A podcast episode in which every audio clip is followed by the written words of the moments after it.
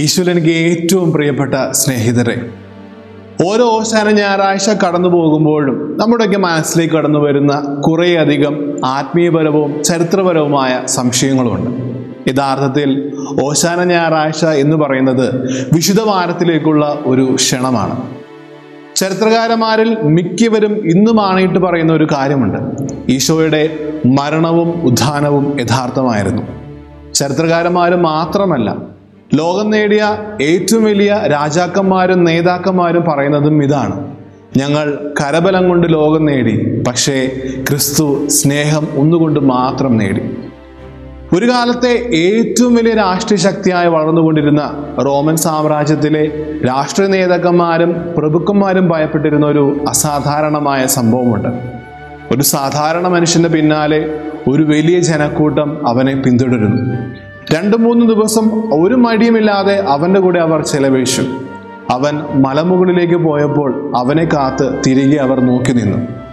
തീരപ്രദേശത്തേക്ക് പോയപ്പോൾ അവനെയും അവിടെ അവർ കാത്തു നിന്നു. എന്തെന്നില്ലാത്ത ഒരു ദാഹമായിരുന്നു അവന് അവർക്ക് വേണ്ടി. പക്ഷേ പിന്നീട് അങ്ങോട്ട് ലോകം അവനെ വിളിച്ചത് തച്ചന്റെ മകൻ എന്നാണ്. ലോകം പിന്നീട് അതായിരുന്നു യഥാർത്ഥ നേതാവും രക്ഷകനുമെന്ന് പറഞ്ഞ കാലമുണ്ടായിരുന്നു. വിശുദ്ധ മത്തായുടെ സുവിശേഷം ഇരുപത്തൊന്നാം അധ്യായം ഒമ്പതാം വാക്യം. ദാവീദിന്റെ പുത്രന് ഓശാന.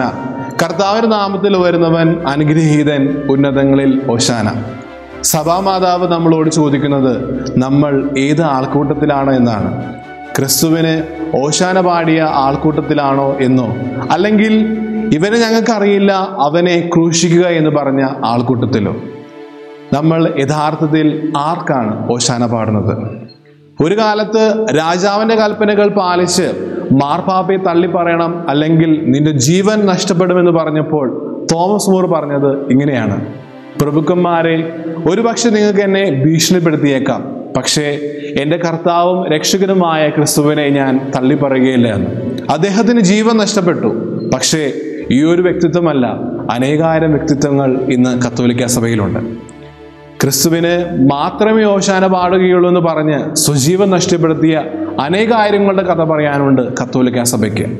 ഇന്നും ആ രക്തസാക്ഷികളുടെ പട്ടിക വർദ്ധിച്ചുകൊണ്ടേയിരിക്കുകയാണ്. ഈ വിശുദ്ധ വാരത്തിൽ നമ്മുടെയൊക്കെ ജീവൻ ക്രിസ്തുവിനെ സമർപ്പിക്കാം. എന്റെ രക്ഷകനും ക്രിസ്തുവുമായി എന്റെ ജീവിതത്തിന്റെ എല്ലാ മേഖലകളിലേക്കും അവനെ സ്വാഗതം ചെയ്യാൻ തയ്യാറാണോ എന്ന് നമുക്ക് ആത്മശോധന ചെയ്യാം.